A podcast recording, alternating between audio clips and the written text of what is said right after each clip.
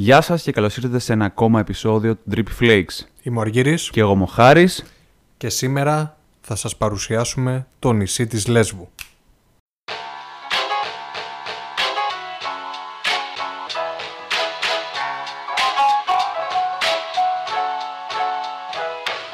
Αν το πήρες απόφαση να πατήσεις το play, ακούς το Strip Flakes.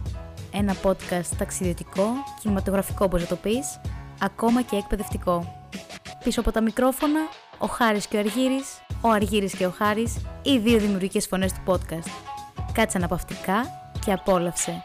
Γιατί; Έχεις κλείσει εισιτήριο. Στην πρώτη θέση.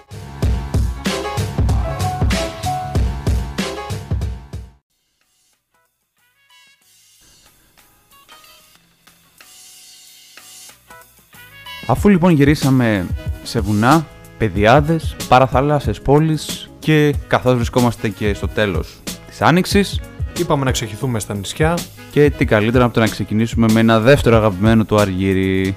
Πάμε! Ταξιδεύοντας με τους Trip Flakes.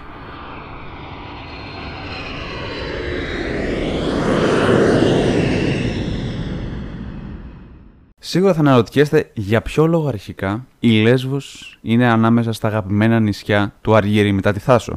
Ετιθάσω όσοι ακούτε Trip Flakes για ευνόητους λόγους. Καλά ναι, αλλά τη Λέσβο; Όσοι δεν ακούτε, η Θάσος είναι η προσωπική μου πατρίδα. Όσοι μπήκατε τώρα για πρώτη φορά να ακούσετε Trip Flakes.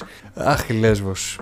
Η Λέσβος είναι ένα κομμάτι της επαγγελματικής μου σταδιοδρομίας, θα έλεγα. Είναι- Εξήγησε κα- λίγο είναι, παραπάνω να το στο πω κοινό, γιατί πιο ελληνιστή. εγώ, εγώ τα ξέρω, όχι τίποτα άλλο. Εγώ Ναι. τα ξέρω αυτά τα πράγματα. Ε, στη Λέσβο έζησα ένα χρόνο, διότι με στείλαν εκεί ως αναπληρωτή και ήταν ε, πολύ απρόβλεπτη η μετάθεσή μου εντός εισαγωγικών στο νησί αυτό, καθώς εγώ είχα οργανώσει τα πάντα για Χανιά Κρήτης, εκείνη τη χρονιά το 17, μέχρι που είχα βρει και άτομο να μου βρει σπίτι στα Χανιά Κρήτης και μπαίνω μια μέρα στις δηλώσεις, την ημέρα που πέφτανε κιόλας και τα γενέθλιά μου, για να καταλάβεις. Λέω εντάξει τώρα Κρήτη με έχουν στείλει, χαλαρά τώρα κάτσα να πάρω το, το σύφακα, λέμε τώρα. Και βλέπω εκεί Αλφα Λέσβο. Όχι Παναγία μου, Λέσβος, από πού ποιος μου λέω εγώ Λέσβος; Και έχω φρικάρει τώρα. Να ψάχνω αεροπορικά, να ψάχνω τα πάντα. Και παίρνω τηλέφωνο τον δάσκαλο που μου γνώρισε τον τύπο στα Χανιά και του, μου λέει: Έλα ρε, πας Χανιά. Πάω Λέσβο. Λέσβο, ναι, Λέσβο. Μου λέει πάλι δεν υπάρχει πρόβλημα. Λέω: Τι εννοείς, ρε, τι εννοείς, ρε, Μπάμπη. Μου λέει: Έχω και εκεί άτομο. Θα σε βοηθήσω, μην αγχώνεσαι, όλα καλά. Και να είναι καλά ο άνθρωπος που πήγα τελείως κουτουρού στη Λέσβο και είχα στην αρχή κάπου να μείνω. Με λίγα λόγια, Ναι. μετά από όλη αυτή την ιστορία και την, ε, τον πρόλογο, βρέθηκε στη Λέσβο το ως ψώνι. αναπληρωτής καθηγητής. Ναι, δάσκαλος ειδικής αγωγής. Ωραία. Η Λέσβος είναι άλλο Λέσβος, άλλο η Μυτιλίνη, έτσι. Μην, μου- Ναι, ναι, μην το κάνουμε. μην το σαν ακούτε το- και γίνετε κι εσείς λίγο σαν τον Τζίπρα. Σαν γνωστό πολιτικό, ναι, το είπες εσύ μόνος σου. Εντάξει, τοποθέτηση. τι μας νοιάζει Ε, άλλο τώρα με αυτό. τη λίνη, άλλο Λέσβος, ναι. Όχι, είναι το όχι, ίδιο πράγμα. Έλεγε, έλεγε να ευχαριστήσουμε τη Λέσβο, τη Μυτιλίνη και τα υπόλοιπα νησιά Α, μας. ναι, ναι. Ε, ξέρει, στη γεωγραφία τα πήγαινε πολύ καλά από ό,τι καταλαβαίνουμε. Η Λέσβος είναι το τρίτο μεγαλύτερο σε έκταση, όχι σε πληθυσμό. Πολλοί μπερδεύονται με τη Ρόδο. Σε έκταση είναι το τρίτο μεγαλύτερο νησί στην Ελλάδα, μετά την Κρήτη και την Εύβοια.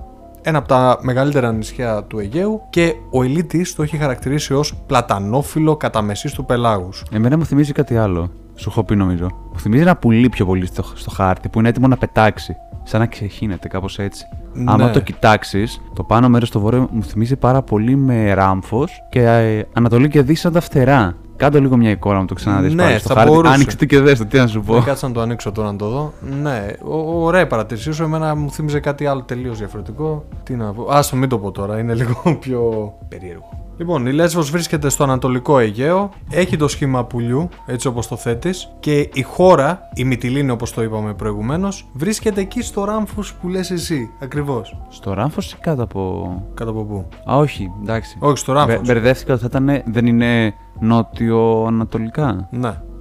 Νοτιοανατολικά. Λογικά εκείνη τη λεπτή γραμμούλα προσδιορίζει Ε, το ναι, ναι, ράμφος, ναι, ε. όπω το περιγράφω εγώ τέλος πάντων. Γιατί τα φτερά δίνω τα άλλα δύο, κατάλαβες; To the point. To the point, είναι ένα νησί προφανώς μεγάλος σε έκταση και για να το για να πας και να το απολαύσεις θα χρειαστεί να Τον τη- αργύριο οδηγό με μένα... για να σε γυρνάει κάθε μέρα. Όχι, όχι οδηγό πίσω από το τιμόνι. Οδηγός Έλα, να σε είμαι και οδηγός κατευθύνει. πίσω από τη μου. Εντάξει, δεν ήταν μόνο ο οδηγός του Ο πλοίου. οδηγό να σε κατευθύνει. Ναι. Καταρχάς, Στη Λέσβο μπορείς να πας είτε με αεροπλάνο μέσω Αθηνών και Θεσσαλονίκης, είτε με καράβι. Που το- πολλοί δεν το προτείνουν. Δεν το προτείνω, ούτε εγώ το προτείνω, να σας πω την αλήθεια. Ένα 15 ώρα έχεις από τη ζωή σου να ξοδέψεις. Και καβάλα δηλαδή να πας 2,5 ώρες να πας καβάλα. Δηλαδή, άμα μένεις Βόρεια Ελλάδα, θα σταματήσεις στη Λίμνο. Θα είναι, είναι, είναι λίγο σκότωμα το καράβι. Ε, κοίτα, άμα το δεις σαν κρουαζιέρα, γιατί όχι; Δεν θα το δεις σαν κρουαζιέρα. Άμα Αυτό είναι το είναι πρόβλημα. Αεροπλάνο ή καράβι, εγώ προτείνω το αεροπλάνο, μία ωρίτσα, μπαίνεις, προσγειώνεσαι μια χαρά. Άμα τώρα γουστάρεις θάλασσα, παίξε μπάλα. Thumbs up λοιπόν για το, κα- Ναι. για το αεροπλάνο, όχι το καράβι. Εντάξει, ναι. Και είναι ένα νησί το οποίο θα το χαρακτήριζα ως το νησί των αντιθέσεων και για να το απολαύσεις θα πρέπει να τηρήσεις ευλαβικά τις αποστάσεις του. Δηλαδή, μην επιχειρήσεις σε μία μέρα να πας από το ανατολικό τμήμα στο βόρειο, μπαμ, καπάκια, και μετά να καταλήξεις στην άλλη άκρη του νησιού.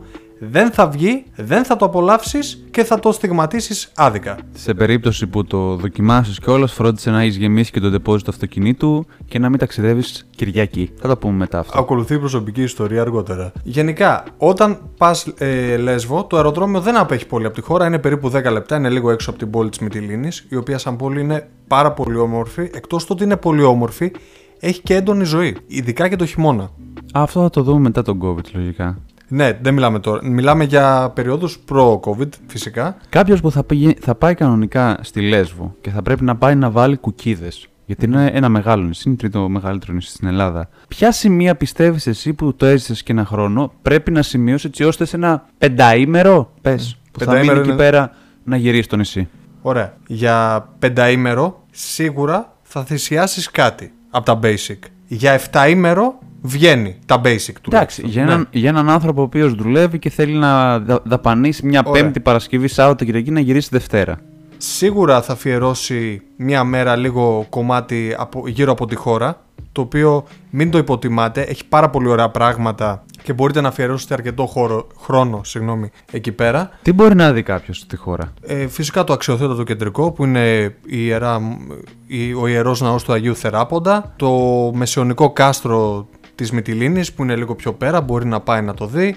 Τα αρχοντικά που βρίσκονται στη χώρα μέσα, τα οποία είναι πανέμορφα. Τα και αρχοντικά είναι- ξεχωρίζουν, η αλήθεια είναι. ξεχωρίζουν πάρα πολύ. Ο κεντρικός δρόμος της Ερμού, το οποίο έχει πάρα πολλά παραδοσιακά μαγαζιά, πλέον έχει και μοντέρνα καταστήματα. Μπορείς να σεριανίσεις εκεί πέρα, να ψωνίσεις, να δεις πράγματα, την τοπική τέλος πάντων κουλτούρα του νησιού και φυσικά να κάτσεις κάποια στιγμή σε ένα παραδοσιακό καφενέ της χώρας να πιείς και να τσιμπήσεις κάτι. Τι να πιεις όμως είναι το θέμα. Ε, Τι να πιεις. Ούζο, φυσικά. Ωραία. Κοίτα, γενικά στη Λέσβο όταν πήγα, είχα, ένιωθα να είμαι Εράσμους. Γιατί κάθε μέρα δοκίμαζα και από μια διαφορετική μάρκα ούζου. Καλό δηλαδή αυτό. σήμερα θα πιούμε βαρβαγιάννη, αύριο θα πιούμε ε, πιτσιλαδί. Λέω τώρα τοπικά, μυτιλινιά προϊόντα. Το πιτσιλάδι, να σου πω την αλήθεια, πρώτη φορά το ακούω.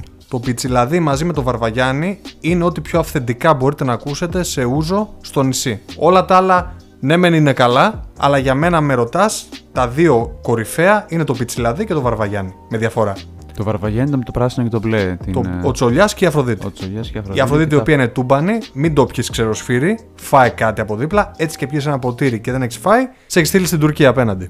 Καλή φάση. Μμμ. Γενικά θυμάμαι ότι στη Μυτιλίνη όταν είχαμε πάει και είχαμε έρθει να σε δούμε ότι είχε νυχτερινή ζωή, αλλά είχε το εξής που μας έκανε εντύπωση. Ότι ενώ βγαίναμε και μπορεί, όπως όλοι οι νεάροι, θέλουν να γυρίσουν ως αργά, είπες τελείως τα ξημερώματα, τρεις η ώρα ή πιο συγκεκριμένα δυόμιση ώρα μέσα σε ένα μαγαζί που παίζει μουσική και το παίζει και λίγο wannabe κλαμπάκι. Τρεις, δυόμιση, τρεις παρατέταρτο, ανοίγαν τα φώτα και έπε- έπεφτε off κανονικά η διασκέδαση. Όπως- Γιατί αυτό γινότανε; Ναι, εδώ θίγεις τώρα ένα λίγο ευαίσθητο ζήτημα για την χώρα της Μυτιλίνης. Απλά να ξέρουν, γι' αυτό το λέω. Ναι, γιατί δεν έχουν την άδεια για κλαμπ. Οπότε αναγκάζονται να τα ανοίξουν γιατί σίγουρα θα έρθουν οι αρμόδιες αρχές και θα πούνε μάγκες. Ή θα το πούμε πολύ απλά, άμα παλιά σκεφτόσουν ότι θες να κάνεις κλαμπινγκ στη Μυτιλίνη, ε, δεν είναι Δεν και θα το κάνεις μέρος. clubbing, όχι. Αλλά είναι τρομερό για να κάτσεις να τα πίνεις τσιπουράδικα μέχρι πρωίας σε Ακριβώς. διάφορα μέρη. Δηλαδή σκέψου τα μόνα που είναι ανοιχτά μετά τις 3 είναι τα δύο μαγαζιά, στο ένα σε πήγα και το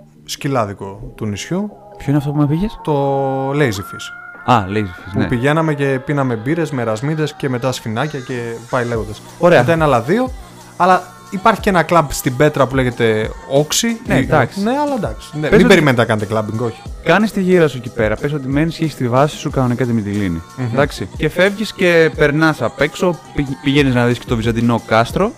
Έτσι, που, που είχε ρήπια βέβαια η αλήθεια είναι. Δηλαδή τα πιο πολλά σημεία του δεν είναι καλοδιατηρημένα. Ήταν βυζαντινών χρόνων, αν θυμάμαι Βυζαντινό κιόλας. επί Ιουστινιανού κιόλας. Ναι. Ε, Μεσαιωνικό, Βυζαντινό. Ναι, η αλήθεια είναι ότι είχ- είχαν κρατήσει μετά τα είχαν κάνει ανακατασκευή. Ναι, ναι. Δηλαδή, όταν κατέκτησαν το νησί προς το 14ο αιώνα, γίνεται κατασκευή, αλλά σωρίζονται ελάχιστα τμήματά του σε καλή κατάσταση. Η μυτιλίνη, η μυτιλίνη, όχι η μυτιλίνη, η Λέσβος, μην μπερδευόμαστε, είναι γνωστή για το ούζο.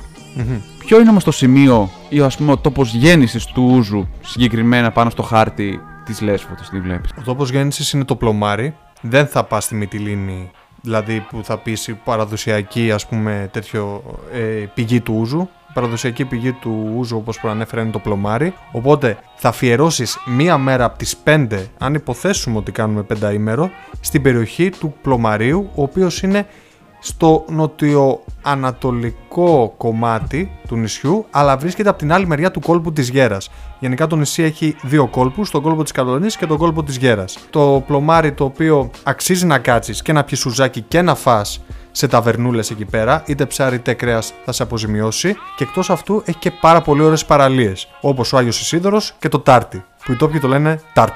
Τάρτ. Τάρτ. το κόβουνε. Ναι, ναι, κόβουνε το Ι. Είναι μια πάρα πολύ ωραία παραλία το Τάρτι. Ε, έχει και στη μέση έναν βράχο που μπορείς να σκαρφαλώσεις να πηδήξεις. Ξέρουμε εμείς. Όχι, να πηδήξεις, να βουτήξεις. ναι, σε σχετικά κοντινή απόσταση πάλι από το πλωμάρι, άμα βγεις και βγεις πάλι στο κεντρικό, ποια μεγάλη παραλία υπάρχει; είναι τα βατερά, αλλά είναι μεγάλη παγίδα. Γιατί; Νομίζω ότι είναι δίπλα. Ναι. Δεν είναι. Διότι για να πας εκεί δεν υπάρχει δρόμος ότι ξέρεις μετά το πλωμάρι το παίρνω όλο ευθεία και πάω στα βατερά. Υπάρχει ένα βουνό εκεί πέρα, το οποίο λέγεται Όλυμπος. Ωραία, Συνωνυμία. πα- Παντού έχουν Ολύμπου. Ναι, Εκεί παντού έχουν 12 θεούς. Όχι, μάλλον εκεί ήταν ε, τα εξοχικά τους. Κάτι τέτοιο παίζει. Λοιπόν, εκεί πέρα πρέπει να ανέβεις από πάνω, να πάρεις τον δρόμο της Καλονής, τον περιφερειακό με τη Λίνη Καλονή πάλι, να στρίψεις για Αγιάσο και μετά να πας στα βατερά. Δηλαδή είναι η μεγαλύτερη παγίδα που πέφτουν όλοι και πολλοί έχουν ξενερώσει από αυτό. Δηλαδή δεν τους άρεσε η Λέσβος γιατί λέει ε, πήγα στο πλωμάρι, ε, μετά ε, χτύπησα και βατερά, αλλά τι να το κάνω μέχρι να πάω εκεί μου βγήκε ψυχή. Είναι λογικό. Δεν υπάρχει δρόμος. Πρέπει να κάνεις τον κύκλο. Ή μπλέκεις από, ξέρω εγώ, τελείως...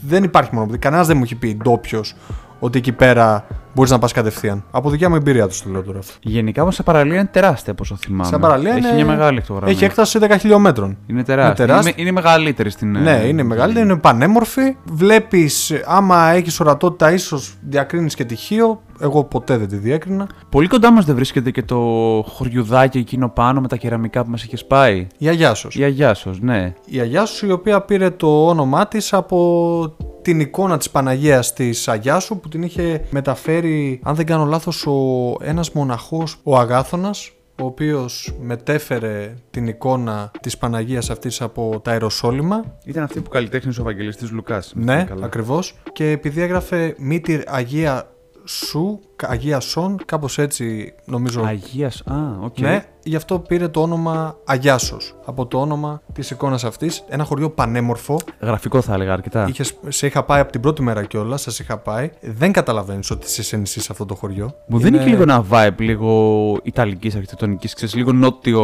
Ανατολή. Ναι. Νότιο Ιταλικής αρχιτεκτονικής. Θα μπορούσε, ναι, ναι. Ξέρετε, στενάκια. Έχει πάρα πολύ ωραία στενά. Η πλατεία που είναι η εκκλησία τέλος πάντων της Παναγίας της Αγιάσου είναι πανέμορφη. Πιείτε εκεί καφέ στη Χόβολη, παραδοσιακό. Και επίσης φημίζονται για τη Βασιλόπιτα. Βασιλόπιτα; Όχι η βασιλόπιτα που έχουμε εμείς την πρωτοχρονιά, ξέρεις που κόβουμε με το φρουρί. Είναι ένα είδος γλυκού, ιδιαίτερο, δεν θα το έλεγα πεντανόστιμο. Αξίζει να το δοκιμάσετε για την εμπειρία. Είναι ένα γλυκό σφολιατοειδές, φάτε το. Ε, γενικά το μονοπάτι είναι υπέροχο, είτε με το κάνεις με το αμάξι, είτε πας με τα πόδια.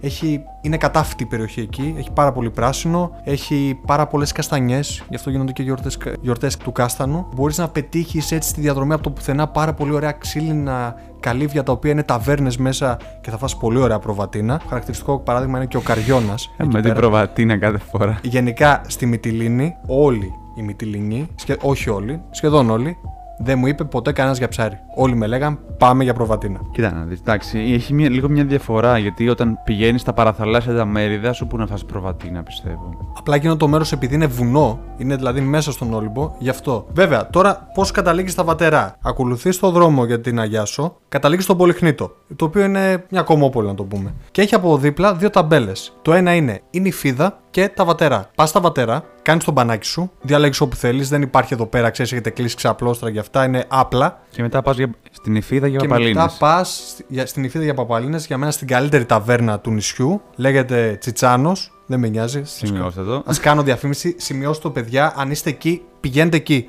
Μην πάτε πουθενά για φαγητό, πηγαίνετε εκεί. Η καλύτερη παπαλίνα σαρδέλα, το οποίο και γι' αυτό φημίζεται το νησί. Θέα, ο κόλπος της Καλονής και η λιμνοθάλασσα. Πέρα όμως από τις παπαλίνες και το ούζο και τη συγκεκριμένη παραλία, το νησί φημίζεται και για τον θρησκευτικό του τουρισμό πάρα πολύ. Ισχύει, γιατί σου είπα ότι είναι νησί των αντιθέσεων; Γιατί; Γιατί και έχει θρησκευτικό τουρισμό, αλλά εικάζεται εκεί ότι έζησε και μία από τις πρώτες ομοφυλόφιλες γυναίκες, η Σαπφό, η Πίτρια. Το γνωρίζω αυτό, ναι. Ναι, Για θέλω να όσοι σου το πω οι γνωρίζουν. αντιθέσεις. Απ' τη μία θα δεις θρησκευόμενους, πιστούς τέλος πάντων, να πηγαίνουν στα μοναστήρια του Αγίου Ραφαήλ, το οποίο εκεί πέρα μαρτυρήσαν τέλος πάντων εκεί οι Άγιοι, ή του Ταξιάρχη, ένα πάρα πολύ ωραίο μοναστήρι το οποίο για μένα αξίζει να το επισκεφτείτε, μόνο και μόνο για την εικόνα που υπάρχει εκεί μέσα του Ταξιάρχη.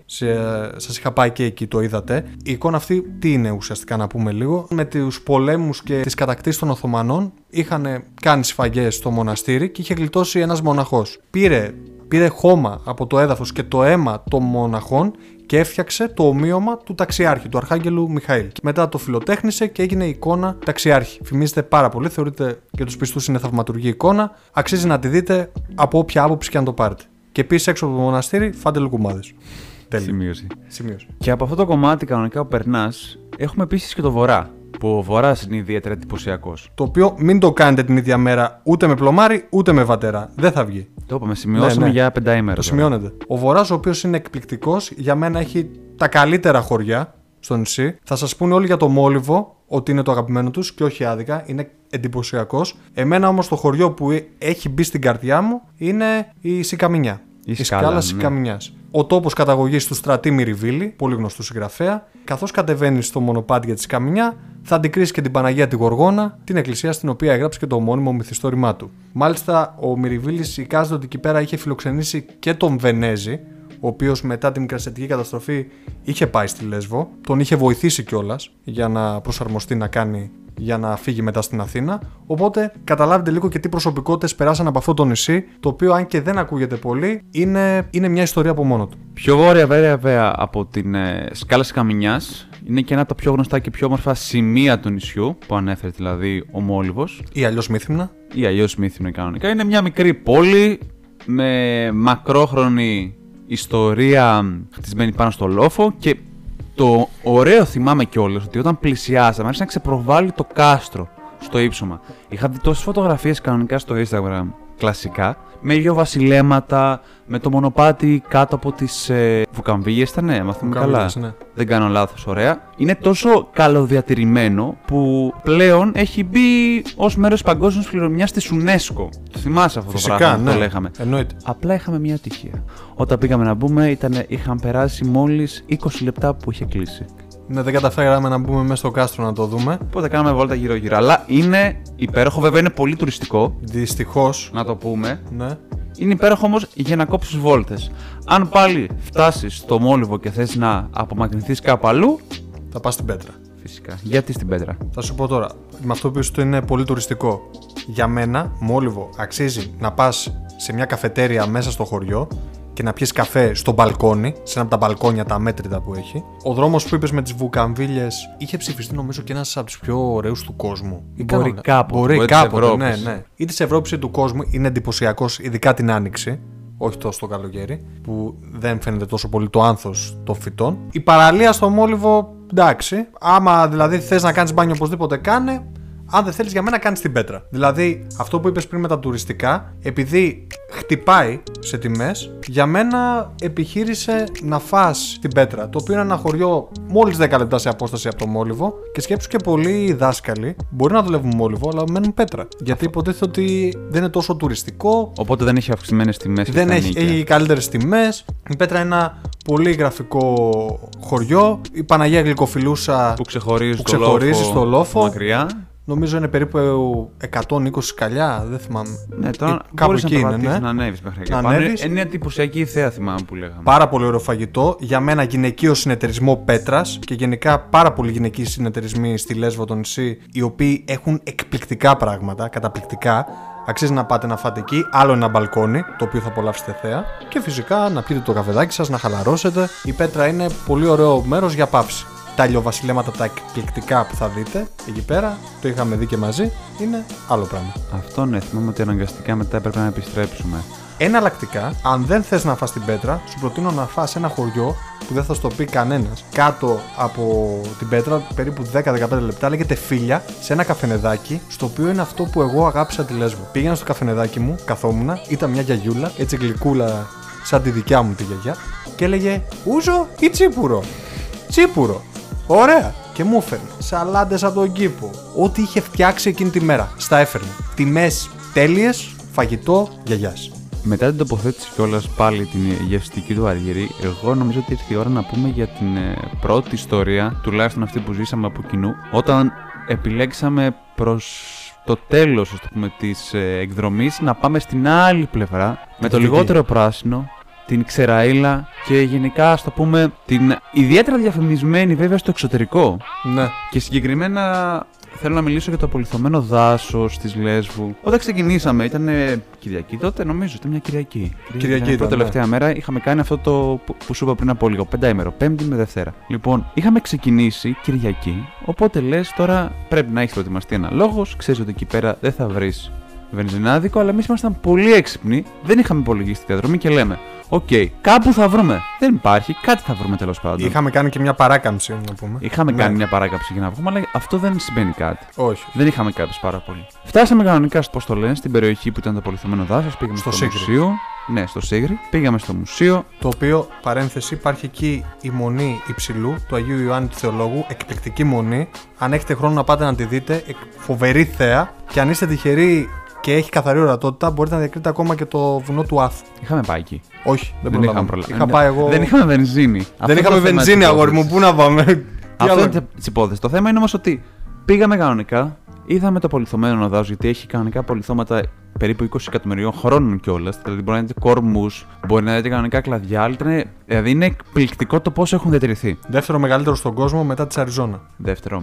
Ναι. Νομίζω ότι είχα- ανακάλυψα πρόσφατα κι άλλο. Κι άλλο Ναι. κορμό γενικά μέσα στο νησί. Γενικά εκείνη η πλευρά, παιδιά, δεν ξέρω πώς έχει διατηρηθεί και έχει ξεραθεί. Λες και την έχουν κόψει στη μέση. Μετά σαν τη- να έπεσε μια πύρνη τέτοια και διέγραψε ό,τι φιλοσιά δέντρο υπήρχε Τίποτα.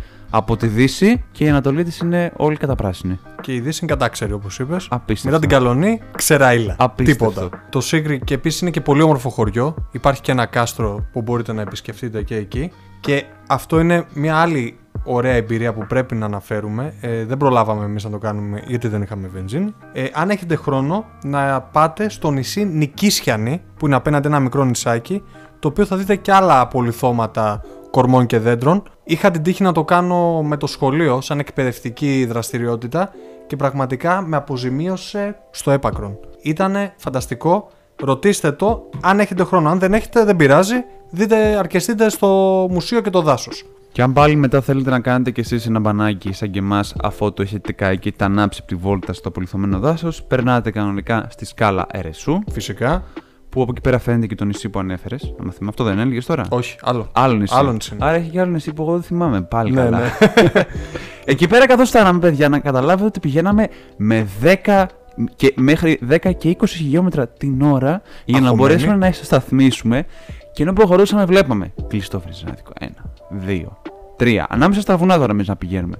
Και ενώ καταφέραμε να φτάσουμε στη σκάλα Ρεσού, θυμάμαι ότι έπρεπε να παίρνουμε τηλέφωνα για να ξυπνήσουμε ένα μπάρμπα 6 ώρα να προλάβει ο άνθρωπος να μας ανοίξει και να βάλουμε βενζίνη και να ερεμήσουμε. Αλλά το καλό της υπόθεσης είναι ότι καθίσαμε στη σκάλα Ρεσού, Ήπιαμε τις κοκτέιλάρες μας. απολαύσαμε για βασίλεμα. Γενικά, παιδιά, παρασόλ από τα καλύτερα κοκτέιλ που έχω πιει ever. Γενικά, όχι μόνο στο νησί. Συμ, σημείωσα ότι είναι το τέτοιο, είναι το μαγαζί παρασόλ. Το γιατί μαγαζί, αυτό είναι ναι. Κάποιοι που μπορεί να Εκεί μην θα ξέρουν. πάτε και θα πείτε κοκτέιλ. Θα με θυμηθείτε.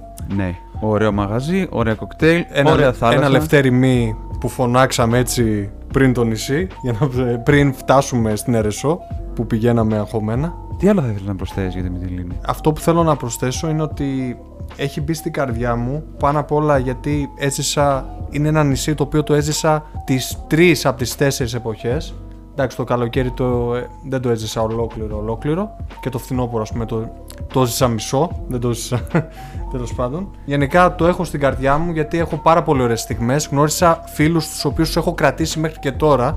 Και αν με ακούτε, έχετε πολλούς χαιρετισμούς. Δεν κατάφερα να το επισκεφτώ από το 2018, όμως δεσμεύομαι να ξαναπάω και πάντα λέω στα άτομα που θέλουν να πάνε με τη λίνη να πας, θα, θα σου πω εγώ ακριβώς τι θα κάνεις θα σου δώσω πολλές επιλογές και εσύ θα διαλέξεις αυτές που ταιριάζουν στην προσωπικότητά σου. Γιατί σαν νησί έχει άπειρες επιλογές. Μην περιμένεις να δεις παραλιάρες με τυρκουάζ νερά και ξέρεις, wow, και να μπεις τώρα, πούμε εδώ και τέλος πάντων Μπαχάμε ή Ιόνιο, να το πούμε έτσι. Αλλά θα δεις πολύ γραφικά πράγματα, θα δεις πολύ γραφικά χωριά, θα δεις πολιτισμό και θα φας καλά. Δηλαδή, μην κάνεις δίαιτα όταν πας στη Μυτιλίνη. Πριν να κλείσω κανονικά αυτό το κομμάτι, θα ήθελα να προσθέσω ότι και εγώ απόλαυσα ιδιαίτερα το νησί, το οποίο έχει ό,τι ανέφερα αργίε για να μην πολυλογώ. Και μια μικρή έκπληξη γιατί στα προηγούμενα δεν καταφέραμε στα Καλάβρητα να έχουμε μαζί μας τον Themythologist. Για να στην μας... Πρέβεζα. Στο προ... Και στην Πρέβεζα, ναι. Στην Καλάβρητα τον είχαμε. Τον είχαμε κανονικά. Μπερδεύτηκα εγώ μάλλον εδώ πέρα. Για αυτή τη φορά μας έκανε δύο ιστορίες για τη Λέσβο. Οπότε θα ακούσετε κανονικά τη δικιά του μυθολογική προσθήκη. Καλησπέρα λοιπόν παιδιά και από μένα, χαίρομαι που είμαι και πάλι μαζί σας και ειδικά σε ένα επεισόδιο αφιερωμένο στη Λέσβο για την οποία υπάρχουν πάρα πολλά ενδιαφέροντα μυθολογικά στοιχεία. Επέλεξα να μοιραστώ μαζί σας δύο μύθους, ο ένας αφορά την μυθοϊστορία ας πούμε του νησιού της Λέσβου και ο άλλος έναν μουσικό ο οποίος καταγόταν από το νησί της Λέσβου.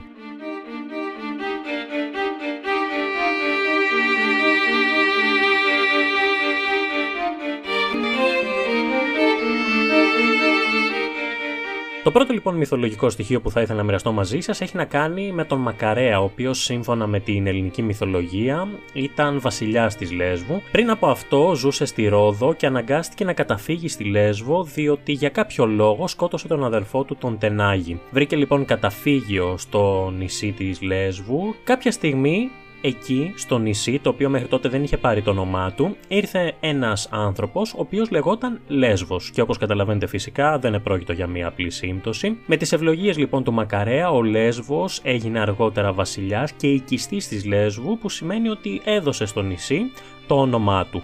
Επίσης, ο Λέσβος παντρεύτηκε την κόρη του Μακαρέα, την Μεθύμνα και ζήσαν πάρα πολύ ευτυχισμένα εκεί. Σύμφωνα με κάποια άλλη παράδοση, μία κόρη του Μακαρέα επίσης, μία από τις άλλες κόρες, εκτός από τη Μεθύμνα, ήταν η Μυτιλίνη, οπότε βλέπουμε και εδώ ένα πάρα πολύ ενδιαφέρον μυθολογικό στοιχείο. Το δεύτερο μυθολογικό στοιχείο που θα ήθελα να μοιραστώ μαζί σας έχει να κάνει με τον Αρίωνα, έναν μουσικό από τη Λέσβο, ο οποίος είχε φύγει μικρός από το νησί εκεί και ζούσε στην Κόρινθο, όπου τότε εκεί ήταν τύρανο ο πολύ γνωστός Περίανδρος. Ο Περίανδρος λοιπόν είχε δώσει άδεια στον Αρίωνα να φύγει από την Κόρινθο, να ταξιδεύει για να μπορεί να τραγουδήσει και να βγάζει τα προς το ζήν. Κάποια στιγμή ο Αρίωνας σκέφτηκε ότι ήταν επιτέλους καιρός να γυρίσει πίσω στην Κόρινθο διότι έλειπε καιρό. Είχε ένα πλήρωμα με το οποίο θα έπλεαν μαζί για να επέστρεφαν όλοι ευτυχισμένοι. Όμως το πλήρωμά του είχε δει ότι ο Αρίωνας είχε βγάλει αρκετά χρήματα από τα τραγούδια του και συνομότησαν ώστε να το σκοτώσουν. Όμως ο Αρίωνας, όντας έτσι πάρα πολύ ταλαντούχος, είχε κερδίσει τη συμπάθεια του Θεού Απόλωνα, ο οποίος εμφανίστηκε το βράδυ στον ύπνο του και τον προειδοποίησε ότι κάτι θα πάει στραβά την επόμενη μέρα. Με λίγα λόγια, του είπε ακριβώς ότι αν δεν έκανε κάτι, οι ναύτες θα τον σκότωναν και θα του έκλεβαν τα λεφτά. Πράγματι, την επόμενη μέρα οι ναύτες του πληρώματος επιτέθηκαν στον Αρίωνα, όμως αυτός επειδή το περίμενε είχε καταστρώσει ένα σχέδιο. Του ζήτησε πριν τον σκοτώσουν μια τελευταία χάρη. Να τραγουδήσει για μια τελευταία φορά. Αυτοί σκέφτηκαν ότι αυτό ήταν κάτι πολύ ακίνδυνο, επομένως του είπαν ότι OK, okay, μπορείς να τραγουδήσεις.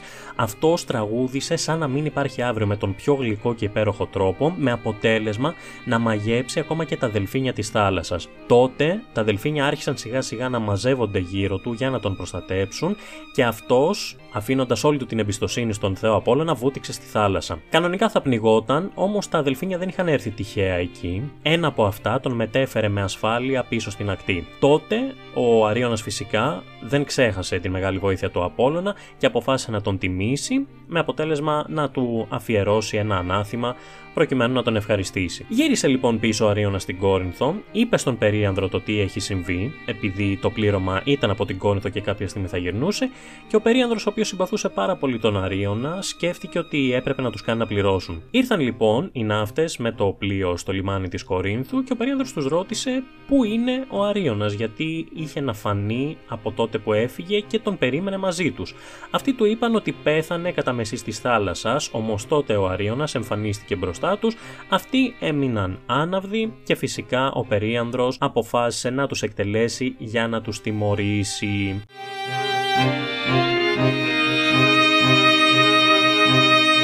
Προς ανάμνηση λοιπόν αυτού του γεγονότος και προς τιμήν της πολύ ωραίας αυτής ιστορίας του Αρίωνα, του νεαρού ποιητή από τη Λέσβο, ο Απόλλωνας για να τον τιμήσει και αυτόν και το δελφίνι που τον έσωσε αποφάσισε να τους μεταμορφώσει σε αστερισμό. Και έτσι είναι πολύ ωραίο αν σκεφτούμε τόσο ότι μέσα από τη μυθολογία μαθαίνουμε πράγματα για το πώς φαντάζονταν οι άνθρωποι της εποχής ότι πήρε το όνομά του το νησί της Λέσβου όπως επίσης και το ότι φαντάζονταν έναν λέσβιο ποιητή στον νυχτερινό ουρανό με τη μορφή αστερισμού αστερισμού.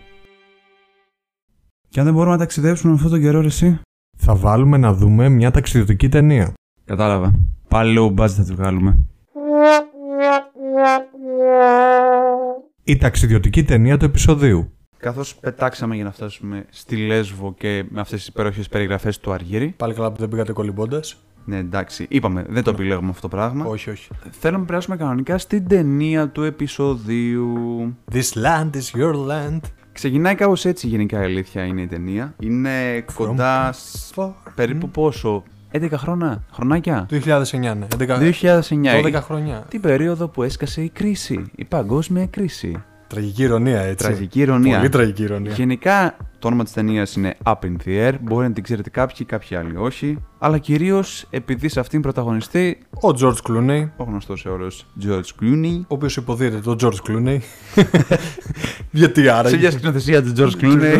Πώς έχουμε εδώ κάποιους άλλους. Ναι, κάπου... καμία σχέση, όχι. Ο σκηνοθέτης Όχι, είναι ναι. άλλος. Ο σκηνοθέτης είναι ο Jason Ray- Reitman. Απλά ο Καμία George σχέση. Clooney παίζει τον εαυτό του. Είναι Ξεκάθαρα. ο πρωταγωνιστής της Ναι. Υπόθεσης. Γενικά. Η υπόθεση έχει ως εξής. Ο George Clooney, Που όπως παίζει το τον George κιόλας, Clooney. παίζει τον ε, Ryan Bingham, ο οποίος Ryan, Ryan Bingham είναι ένας, ας το πούμε, υπάλληλος, ο οποίος έχει ως, κυ- ως κυρία εργασία του το να πετάει σε διάφορα μέρη, τον ε, προσλαμβάνουν αφεντικά για να απολύει κόσμο. Άντε για να τους λέει. Κάπως έτσι, αλλά πιο ευγενικά. Πιο η αλήθεια ευγενικά. είναι. Τώρα, βέβαια, ακούγεται λίγο παράδοξο στην Ελλάδα, γιατί σου λένε άμα κάποιος θέλει να πωλήσει, τον καλούμε στο γραφείο του διευθυντή και γεια σας. Υπάρχουν, βέβαια, όπως το περιγράφει και η ταινία, κάποια αφεντικά τα οποία δεν θέλουν να λάβουν όλες αυτές τις συναισθηματικές εκρήξεις, αντιδράσεις και γενικά ό,τι συνεπάγεται κατά τη διάρκεια της απόλυσης. Και ψάχνουν έναν τύπο για να βγάλει το φίδι από την τρύπα. Γενικά όμως η ταινία την πήραμε κανονικά ως ταξιδιωτική. Γιατί; Γιατί ο ίδιος ο Ράιαν, ο George Clooney, που κάνει Ο τον George Ράιαν, Clooney, δεν θυμόμαστε το επίθετο. Πετάει συνεχώς, παίρνει το αεροπλάνο γιατί η διέπαφη είναι αυτή η οποία βοηθάει κιόλας το να διαχειριστεί τις εκρήξεις των απολυμμένων. 270 μέρες το χρόνο, όπως λέει και ο ίδιος στην ταινία, ταξιδεύει. Ακριβώς Συνέχεια. αυτό. Οπότε, θα, οπότε σε αυτήν την ταινία βλέπετε αεροπλάνα, αεροπλάνα. αερο- Όχι καράβια, αεροπλάνα. Αεροπλάνα, αεροπλάνα. Γι' αυτό λέμε αεροπλάνα. εμείς πάρε το αεροπλάνο που μπορεί να το πετύχεις. Βέβαια, μέσα σε εταιρεία μπορεί και να απολυθείς. Δεν ξέρεις. Να πούμε κάτι για την εισαγωγή που ξεκινάει με αυτή την κομματάρα της Sharon Jones με τους Dub Kings. This land is your land. Να φανταστείς με το που μπήκε γούσταρα και τέτοιο πράγμα έχω να το βιώσω από το Die Hard το 3 που είχε παίξει το Summer in the City, το οποίο ξεκινάει έτσι, και από το Guardians of the Galaxy που είχε, παίξει, που είχε ξεκινήσει επίσης με τραγούδι και το Got- Come and Get Your Love. Καλά, γενικά όλο το soundtrack στο Guardian of the Galaxy ήταν και. φανταστικό, αλλά Ναι, όχι, μου, α- μου ξύπνησε τέτοιο συνέστημα και λέω με κρατάει, θα το δω. Δηλαδή πήγα θετικά. Αυτό. Καθώς εξελίσσεται την ταινία, μαθαίνουμε ότι ο Ryan Bingham κανονικά το προτείνουνε, προτείνουνε ένα νέο ας το πούμε business model στην όλη υπόθεση το οποίο θα φανεί πολύ συνηθισμένο στις μέρες μας στο οποίο προτείνεται να απολύουν τον κόσμο μέσα από κάμερα. Χρόνια μπροστά αυτή η ταινία. Κανονικά, ναι. Σου λέει, σου λέει Τηλεαπόλυση. ε, ότι δεν χρειάζεται να πετάς γιατί αυτό κοστίζει. Κοστίζει μεταφορά, ρε φίλε. Οπότε γιατί όχι; Βάλε μια webcam από εδώ, το φέρνεις το παλικάρι από την άλλη και του λες: Ξέρεις κάτι, η θέση σου δεν είναι πλέον διαθέσιμη. Αυτή είναι η ατάκα που άκουγα συνέχεια. Α, και επίσης και η άλλη ατάκα που λέγανε. Να θυμάσαι, οι πιο επιτυχημένοι επιχειρηματίες, αυτοί που άλλαξαν τη ρότα της ιστορίας, βρεθήκαν στη θέση που είσαι εσύ. Μα είμαι 58 χρονών. Κι όμως βρέθηκαν. Μα και μα έχω παιδιά. Κι όμως βρέθηκαν. Ναι, ήταν λίγο. ήταν λίγο άσχημο. Ήταν λίγο άσχημο. ναι, γιατί τώρα 58 χρονών, τότε ήσουν και ένα βήμα πριν τη σύνταξη. Τέλος πάντων, εντάξει. Ο ίδιο ο Τζορτ Κλούνι, όπω τον ξέρουμε κιόλας, είναι σπρωμάλι. Ε, Δεν τον πολύ ένοιαζε. Είναι μεγάλος. Εντάξει, όχι, και υποτίθεται ότι είναι γύρω στα 38 με 40. Εντάξει, Ε, απλά 40 κάτι. Έχει τη γοητεία του γκριζομάλι. δεν είναι Ακριβώς, ακριβώς. ναι. Εντάξει, είναι και ωραίος άντρας. Και επειδή όταν ταξιδεύεις και έχεις όλη τη ζωή σου σε μια βαλίτσα ή αλλιώς σε ένα backpack όπως περιγράφει και ο ίδιος, κάποια στιγμή θα έρθει και το Απρόπτω. απρόπτο της υπόθεσης. Μην πούμε περισσότερα γιατί θα πάμε σε spoiler κατά λάθος, το ξέρω αυτό τι θα γίνει. Ναι, αλλά αυτή η ταινία, έτσι όπως το ανέφερες, να πούμε ότι του βάζει κάποια κλισέ τα οποία ο ίδιος είχε απορρίψει με βάση τη ζωή που κάνει. Δηλαδή το απρόπτο που είπες, λάκτα, σποιλεράκι, και η ευθύνη. Δηλαδή μέσα σε όλα αυτά τα ταξίδια του δείχνει ότι ξέρεις κάτι, ξέρεις κάτι. Σε κάποια στιγμή της ζωής σου πρέπει να πάρεις την ευθύνη. Η αλήθεια είναι ότι εγώ όταν καθόμουν να τη δω αυτή την ταινία, μου δημιούργησε αυτό το αίσθημα ότι πώς είχαμε πριν σκάσει ο κορονοϊός και λέγαμε για τους bloggers που δουλεύουν και ταξιδεύουν συνέχεια και συνέχεια και συνέχεια. Υπάρχει ένα πρόβλημα όμως. Αυτό που λες με την ευθύνη και επίσης η αίσθηση ότι ανήκεις κάπου, του ανήκει. Γιατί όταν ένας άνθρωπος κυκλοφορεί συνεχώς, κάποια στιγμή το μόνο σπίτι του θα είναι το αεροπλάνο. Οπότε πρέπει να βρεις μια βάση. Ξέρεις τι μου θύμισε; Τη σχολή των Αθηνών που έχει τον Πλάτωνα και τον Αριστοτέλη. Που ο Πλάτωνας σου κάνει πάνω και ο Αριστοτέλη σου λέει: Όπα, φίλε, προς γιος σου. Αυτό μου θύμισε. Δεν ξέρω, το έκανα πολύ εικόνα. Καλή τοποθέτηση. Ναι, ναι. Γιατί, όπα, φίλε, κάτι γίνεται εδώ. Θα έβλεπε τον εαυτό σου έτσι να ταξιδεύεις συνεχώς; Καλή ερώτηση. Ταυτίστηκα με την ταινία, διότι ως αναπληρωτής δεν το έκανα σε τέτοια συχνότητα, αλλά τύχαινε από το πουθενά, ξέρεις να παίρνω να ταξιδεύω. Βέβαια, όχι. Εντάξει, πήγαινες και μετά έφευγες Καθ- τον Ιούνιο. Ναι, έφευγα εντάξει. τον Ιούνιο. Εντάξει. Και αυτό Δεν, το ταυτ- έ- δεν ταυτίστηκα σε αυτό τόσο, σε κάποια ψυχολογικά που του βγήκανε. Όχι, δεν λέω άμα ταυτίστηκε. Λέω, θα έβλεπες τον εαυτό σου εσύ έτσι ποτέ; Δύσκολο. Αυτό. Δεν θα το έκανα. Δηλαδή, πώς ήταν ο Ηλίας που βγήκε σε εμάς ο τρελός νομάς, αυτός είναι ένα αέριος Αυτό νομάς. ήταν ε, τέτοιο. Αυτό ήταν κανονικά Αεράτος. αεράτος. Πάρα πολύ ωραία ερμηνεία του Κλούνεϊ, να το πούμε αυτό. Γενικά μια ταινία η οποία και θα σας ταξιδέψει και θα σας προβληματίσει. Μου άρεσε πάρα πολύ. Δηλαδή το τέλος είναι γλυκόπικρο. Και αξίζει που είναι γλυκόπικρο. Για ποιο να μιλήσουμε πρώτο; Instagram. Blog. Blog. Instagram. Instagram. Blog. Blog. Ε, αποφάσισε ρε φίλε. Τι θέλεις; Οι προτάσεις μας για αυτό το επεισόδιο. Και μετά το Up in the Air, Και μετά τα πολλά αεροπλάνα βασικά.